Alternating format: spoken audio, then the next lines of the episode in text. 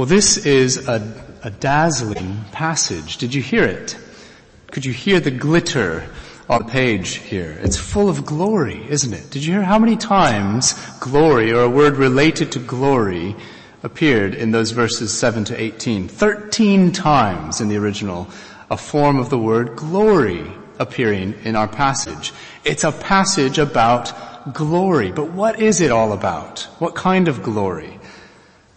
That's what we want to find out this evening. When we think about glory, we think about something that we can see, don't we? We think of radiance, we think of light, we think of power. In fact, most often I think we tend to have a concept of the sun.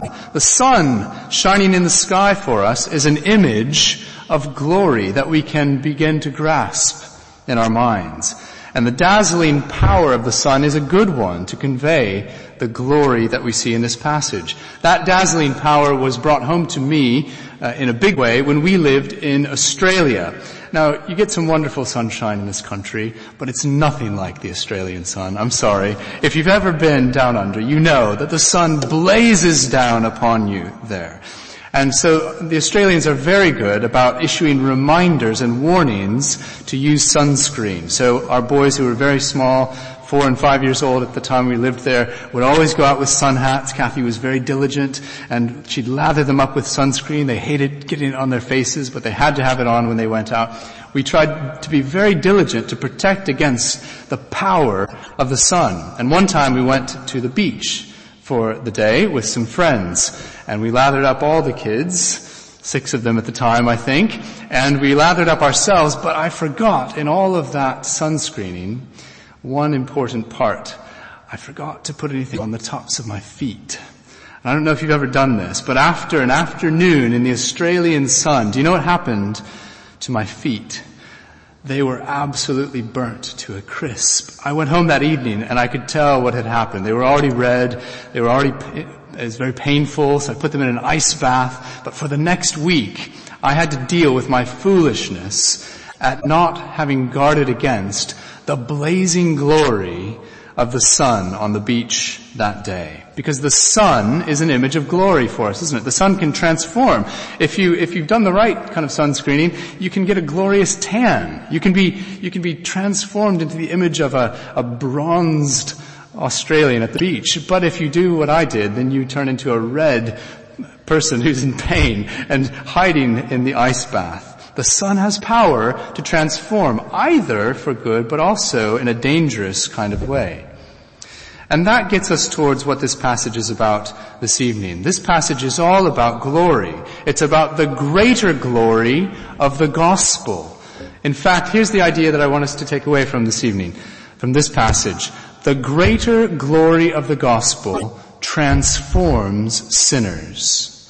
The greater glory of the gospel transforms sinners. And you can see probably as you look at the text before you from verse 7 on that this passage falls into two sections.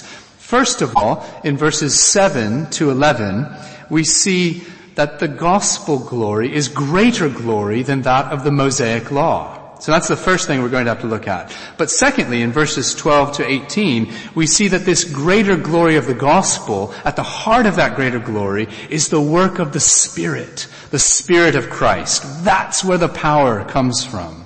So we're going to have a look at those two sections, each in turn, so that we can understand how this works, that the greater glory of the gospel transforms sinners. So first of all, let's look at verses 7 to 11 and see how it is that the gospel glory is greater than the glory that the law had. Do you see in verses 7 and 8 that it's actually one long rhetorical question? You see the question mark there at the end of verse 8? Let's read those again.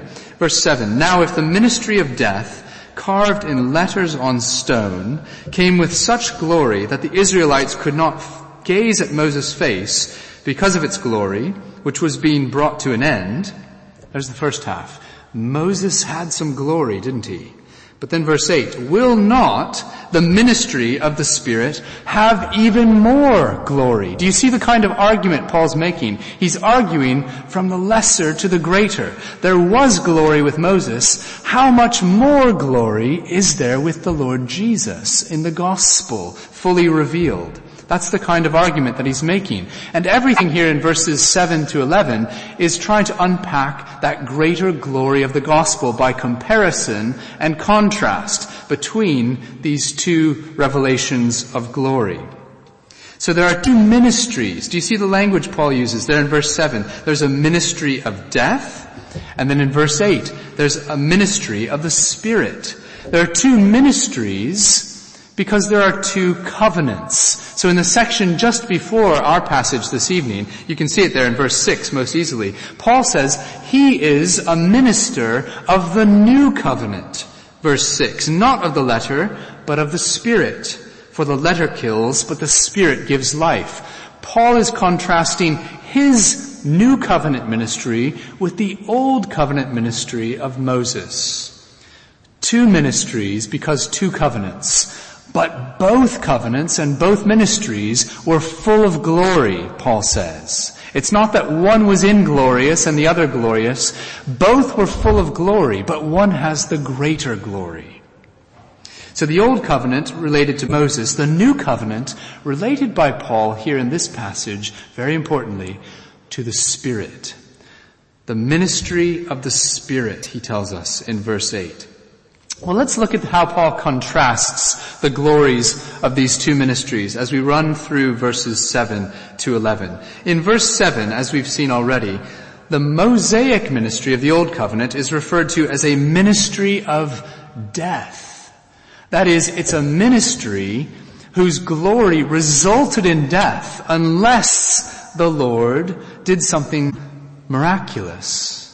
It's a ministry that was characterized by death, Paul says. It's a ministry, verse 7, that was carved in letters on stone. And as we heard in the Old Testament passage from uh, chapter 34 of Exodus, literally, those were words carved on the tablets of stone that Moses then came down from the mountain into the camp and brought to the people of Israel. This Old Covenant ministry, a ministry of death, carved with letters on stone.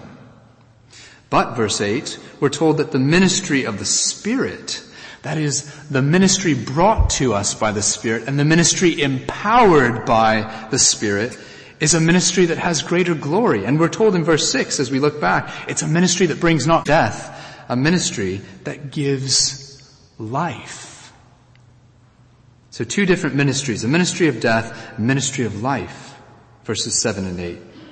And then in verse 9, Paul goes on to unpack this, to explain this even more, doesn't he? For if there was glory in the ministry of condemnation, so the, the Mosaic covenant, that old covenant administration, that ministry, is a ministry that condemns, Paul said. It calls out sin. It brings sin to the surface and it condemns sin in the sinner. If that ministry was glorious, then the ministry of righteousness must far exceed it in glory. The new covenant ministry, that ministry related to the Spirit, is a ministry of righteousness, Paul says in verse 9. It's a ministry of, we could also translate this, justification, of a declaration that you are righteous in Christ. So ministry of death, ministry of life, ministry of condemnation, ministry of righteousness or justification.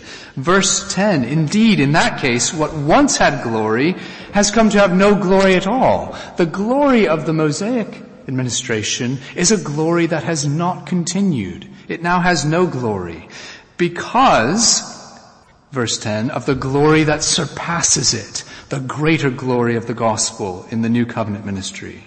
Verse 11, for if what was being brought to an end came with glory, again, the old covenant, brought to an end.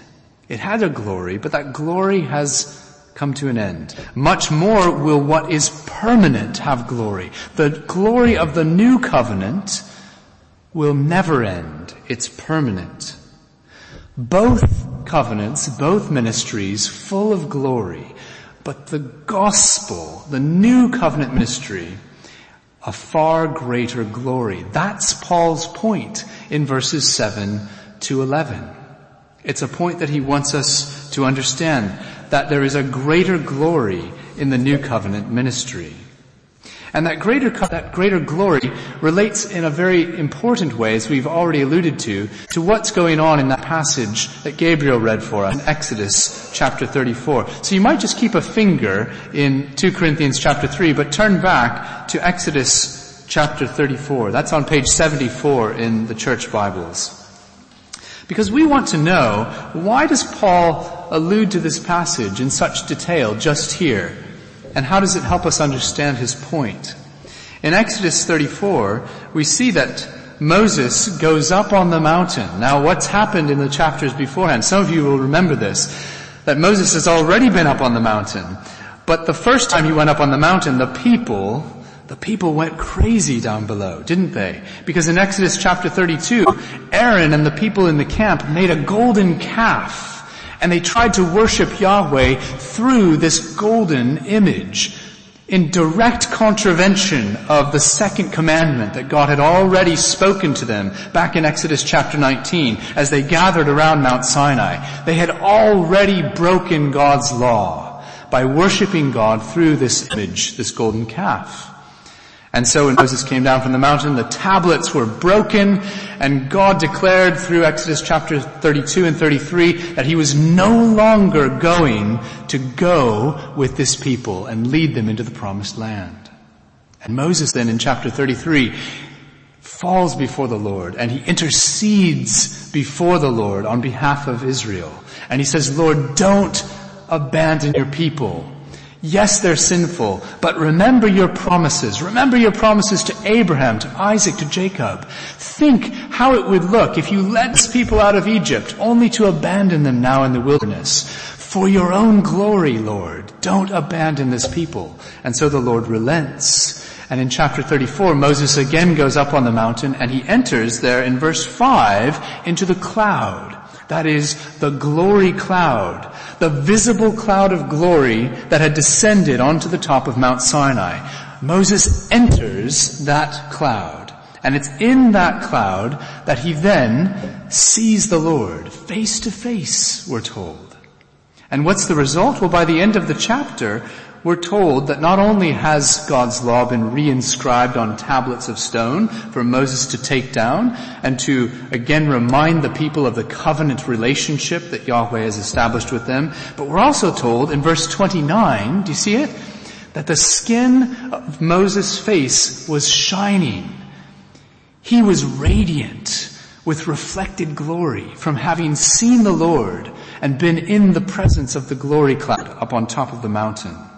In fact, his skin was so glorious that he would speak with unveiled face when he spoke to the people, and when he finished speaking, he would put a veil on his face. It seemed so as not to make them afraid, not to remind them of the judgment that they deserved because of their sin. Moses would veil his face. The veil was a protection from a glory that they were not able to endure. And a reminder, the veil a reminder of the barrier between Israel under the law, still separated to a degree from the full and abiding glory presence of God. It would come to dwell in the tabernacle amongst them, but only there in the Holy of Holies, only where that high priest could go one day each year. That full glory still separated from the people in a significant way. And this is what Paul's alluding to. This is the glory of the Mosaic covenant. But it also then sets in great contrast the greater glory of the new covenant of which Paul himself is a minister in 2 Corinthians chapter 3. So turn back there if you would with me to 2 Corinthians chapter 3. And we want to think about this just for a moment in this first section. And we want to think about it with the help of verse 9 in particular. For if there were, was glory, ministry of condemnation, the ministry of righteousness must far exceed it in glory. I want to ask you this evening, where do you stand with respect to God's glory? If you are called into the glorious presence of God, where do you stand? Yes, it's a dazzling kind of glory, but as we think back to what happened to me that day on the beach, is it the kind of glory that would burn you to a crisp as a sinner who deserves judgment? Or is it the kind of glory in which you can bask, in which you can rest, in which you can delight and be transformed. Because the Lord is a glorious God, but He is not glorious to sinners who are not standing covered by the righteousness of Christ. And so I would ask you again this evening, where do you stand in relation to the glory of God? Are you someone perhaps who's here this evening who finds yourself too often and too easily dazzled by other things, by other promises of glory in this life?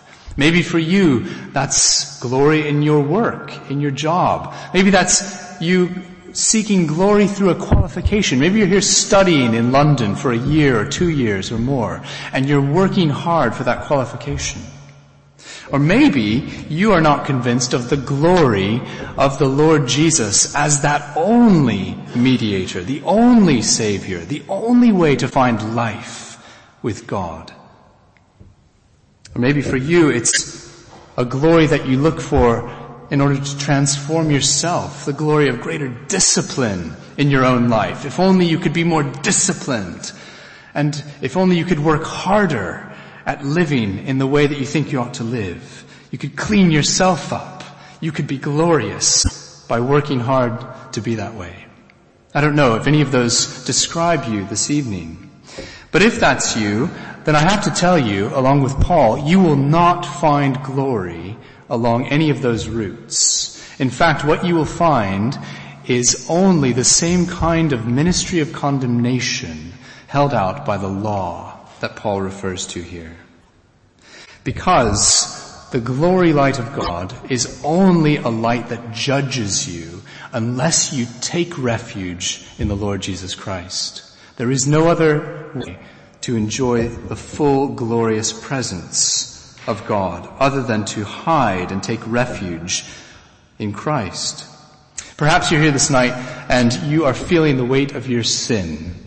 Maybe the ministry of condemnation for you calls forth thoughts of this past week, this past month, ways that you know you have sinned and broken God's law. Maybe you're a believer who've trusted in Christ and yet you have strayed from Christ. You have strayed from what you know God commands and you've fallen into sin and you feel the weight of condemnation because you know God is holy and you know He's glorious and you know you don't deserve to stand in that glory presence. Well, if that's you tonight, then Paul has the same message for you. That the ministry of the Spirit is a ministry of life, and it's a ministry, verse 9, of righteousness and justification. That the only way, the only way to find rest and peace and to bask in the glory presence of God is to cling by faith to the Lord Jesus Christ. How, how long ago was it? Maybe, maybe two months ago now, back in August, we might have read about the, the full solar eclipse. Did any of you follow this? I know one of my coworkers at college in August traveled to the United States just to take a holiday in order to get on the path of the eclipse so that she and her family could glimpse that. And she told me about the preparations and she told me about how she had to have the special, special eyewear that, you know, that protects your vision so that as you look at the sun, you're not permanently damaged in your sight. Evidently, we also saw in the news there were some notable figures who forgot that lesson and who gazed up at the sun for a moment without protection. Well, what does that do? It burns your retinas. It's a glorious sun that burns and that and that causes pain and damage unless you have the right glasses at which, through which to gaze upon it. Brothers and sisters, this evening, I want you to know that the new covenant ministry held out to us in this passage is a ministry of life and righteousness in the Lord Jesus. It's in Him and in Him alone that we can find refuge and draw near to the God of glory who speaks to us through this passage. And so if that's you this evening, needing to hear that invitation to come near, to draw near, to find that declaration of justified before God, then I pray that the Holy Spirit will be at work in your heart to help you to hear that. It's a ministry of righteousness that far exceeds the ministry of condemnation in its glory. Turn to Christ, we are invited by this text. Turn to Christ, who's held out to us in this glorious gospel. But there's a second section, isn't there? It's not only that the gospel has a greater glory, the new covenant a greater glory than that of Moses. In verses 12 to 18, we are shown right into the heart of how this works. And we're shown that this glorious gospel transforms sinners by the Spirit's presence and power. Have a look at verse 12. Do you see the inference that Paul makes? Having established the greater glory of the gospel in verses 7 to 11, he says, since we have such a hope, this is a great hope. It's a great and glorious hope to know the glory gospel. Since we have that hope, we are very bold. We are very open we're very bold, Paul says. Not like Moses, verse 13, who would put a veil over his face so that the Israelites might not gaze at the outcome of what was being brought to an end. But we have a new covenant gospel boldness, Paul says. And in the first case, he's speaking of himself and his own ministry. Because some of you will know that in the context of 2 Corinthians, Paul is under attack. He has been criticized. He's been attacked for his gospel, for his own persona, the way he looks, the way he carries himself, the way he speaks. He's been accused of being incompetent as a gospel minister. He's been uh, accused of being underhanded. In fact, at the beginning of chapter 4, he's going to go back and deny those charges yet again. But one of the ways he answers those charges is by disappearing, as it were, in this text. You see how Paul doesn't talk about himself here. There are, there are a few we's here. This is, this is the main one in verse 12. But he doesn't say I, he doesn't name himself. Instead, he steps into the background and he says, you know what? My competence and the power of my gospel and the glory of my gospel comes from God in Christ by the work of the Spirit. And that's his answer as he begins to answer his critics and he's going to go on answering them for the next several chapters, highlighting the glorious gospel of the Lord Jesus. So in verse 12, he says for himself, in the first place, he is very bold, not because of his own confidence in himself, his own merits, his own abilities and gifts, but because he knows the Lord of glory whose gospel he proclaims. And just think for a moment, what happened to Paul in Acts chapter 9 as he was then called Saul, wasn't he? And he's traveling along the road to Damascus out to persecute the church of the Lord Jesus because he's so convinced that Jesus couldn't have risen from the dead. He couldn't be the Messiah. And what happens to Paul on the Damascus road? He's transformed by glory, is he not? He's knocked clean off of his donkey because the Lord Jesus, the risen and glorious Lord Jesus, appears to him and changes him and reaches out and transforms Saul into a new man who will now be called Paul and who has great confidence not in himself because he knows his own sinfulness, but great confidence in the one who has transformed him and who can transform men and women and boys and girls whenever he wants to reach out and change their hearts. And that's what Paul is so confident about in this section of 2 Corinthians 3. Since we have such a hope, we are very bold, Paul says. And we don't veil our face. We don't veil anything. We don't veil the gospel because we want its full power to shine out with all the wattage behind it so that it will transform others just like it has transformed us, Paul says. That's the inference he makes there in verse 12 and verse 13.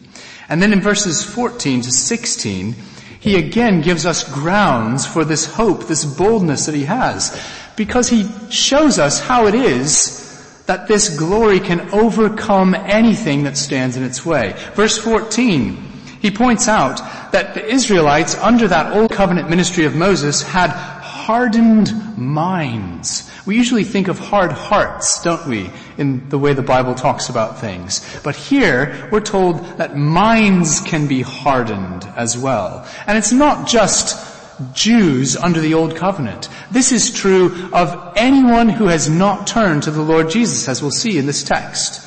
Anyone who does not believe, who has not put their faith and trust in the Lord Jesus, has a hardened mind.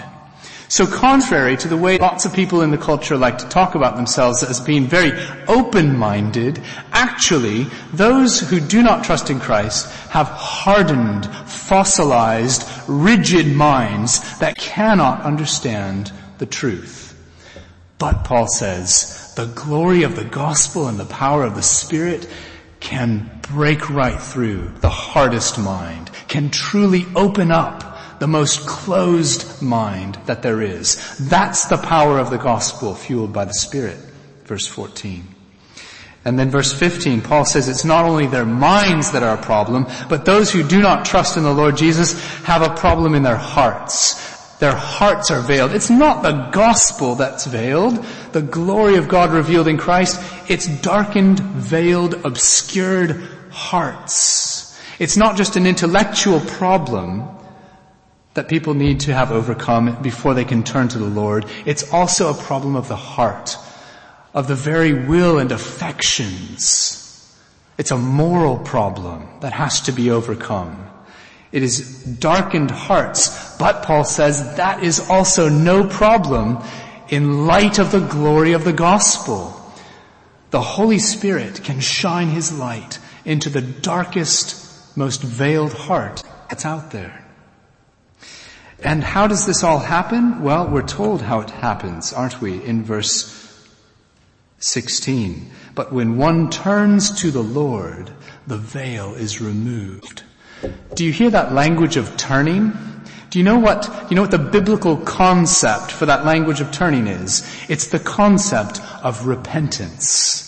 Repentance. What is repentance? Well, our standards tell us that repentance is a saving grace. It's exactly what this chapter tells us. It's worked savingly by the power of the Holy Spirit in such a way that we come to know our sin and we come to see our sin for what it is and we come to hate and despise our sin and to acknowledge the fact that we cannot free ourselves from it.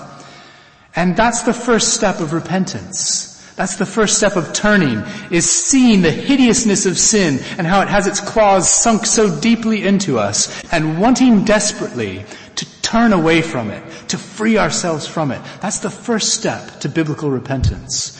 And then it becomes turning away from and turning towards. Turning towards the Lord Jesus and apprehending, holding on to Him, grasping Him by faith so that we might have new life. That is the gospel grace of repentance. And that's what Paul says is part of the glory of this new covenant ministry.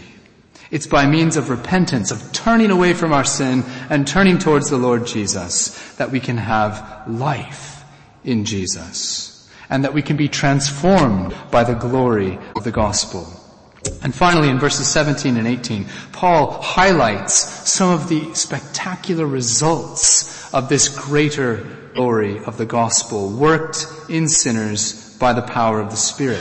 Verse 17 tells us that the Lord is the Spirit. That same glory presence which descended upon the mountain in Exodus. That's the Lord. That's the glory presence and the Spirit that we're taught about. Only now, that's the same Lord who comes to every sinner in the gospel.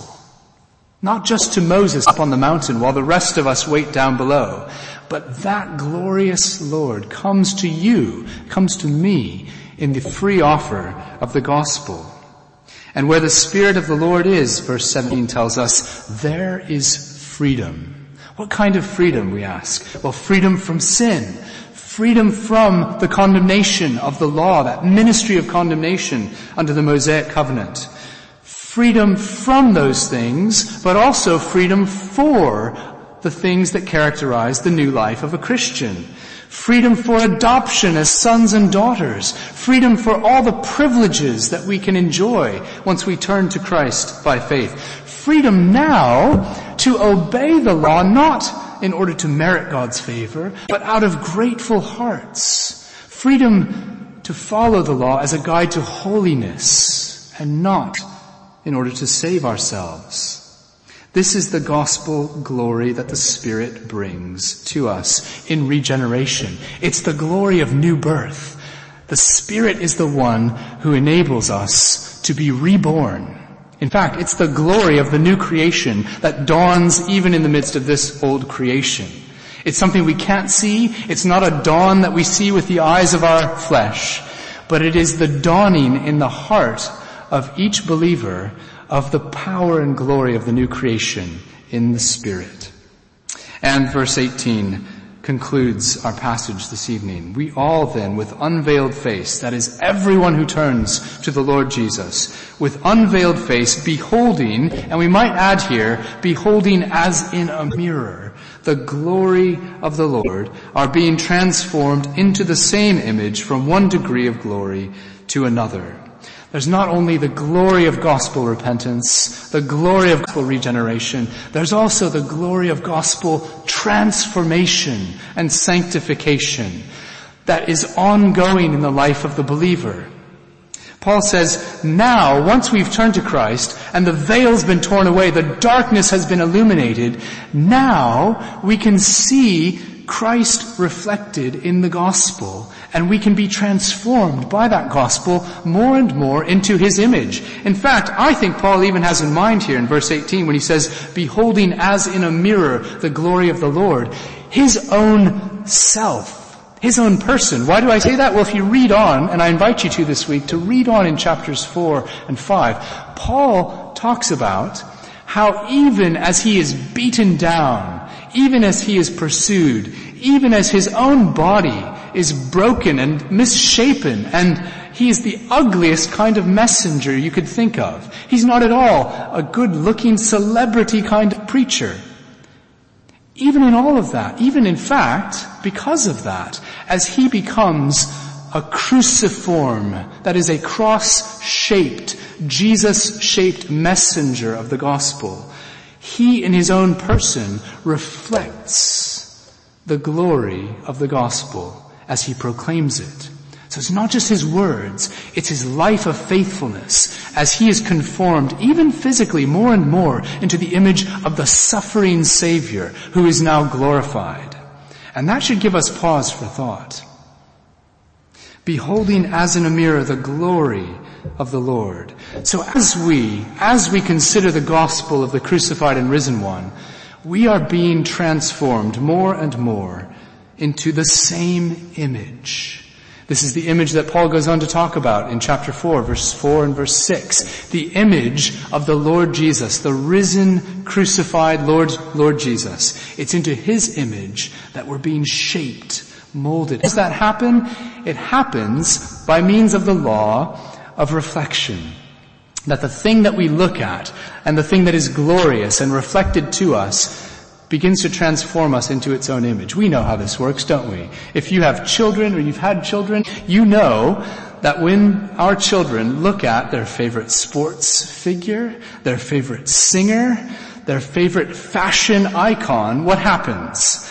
That slowly over time, what do they begin to do? They begin to be conformed into the image of that person whose glory they look at and behold. And the same is true for all of us. There is a way that we have been designed such that we become very much like what it is that we worship. And brothers and sisters, this is where Paul ends tonight for us. That as we worship the Lord Jesus, as we behold His glory in the gospel, we will be conformed more and more into His likeness. Do you want to grow to be more Christ-like?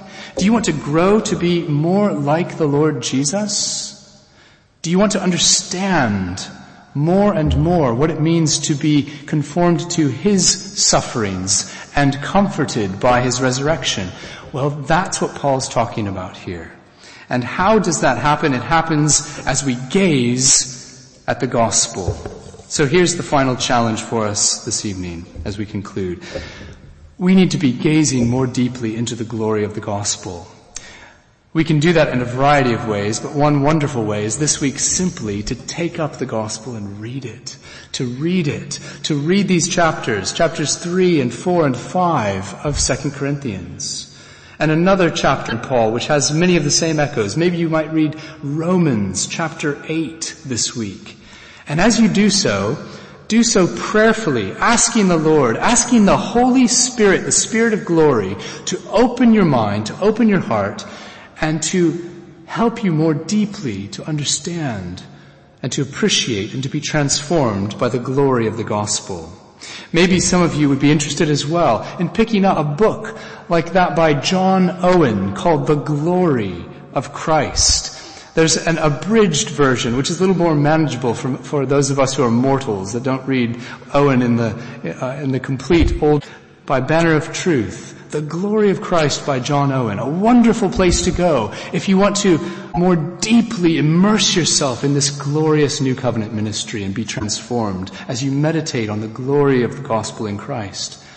But we have to be praying, don't we? We've got to be praying. We've got to ask the Lord by His Spirit to help us to grow in prayer, to prayerfully meditate on these truths and to cling to them and be transformed by them and to be stirred up to worship and gratitude as well. But there's another point. Not only do we need to gaze more deeply upon the gospel this week, we also, like Paul, need to take our stand more boldly on this glorious gospel, more confidently, more openly, not with veiled face, not veiling the gospel, but an open and bold proclamation and lifestyle that mirrors the glory of this gospel to those around us, those in our workplace, those with whom we study, those in our families, pointing others to the glorious gospel of the Lord Jesus. By our words and by our own growth from glory to glory in holiness.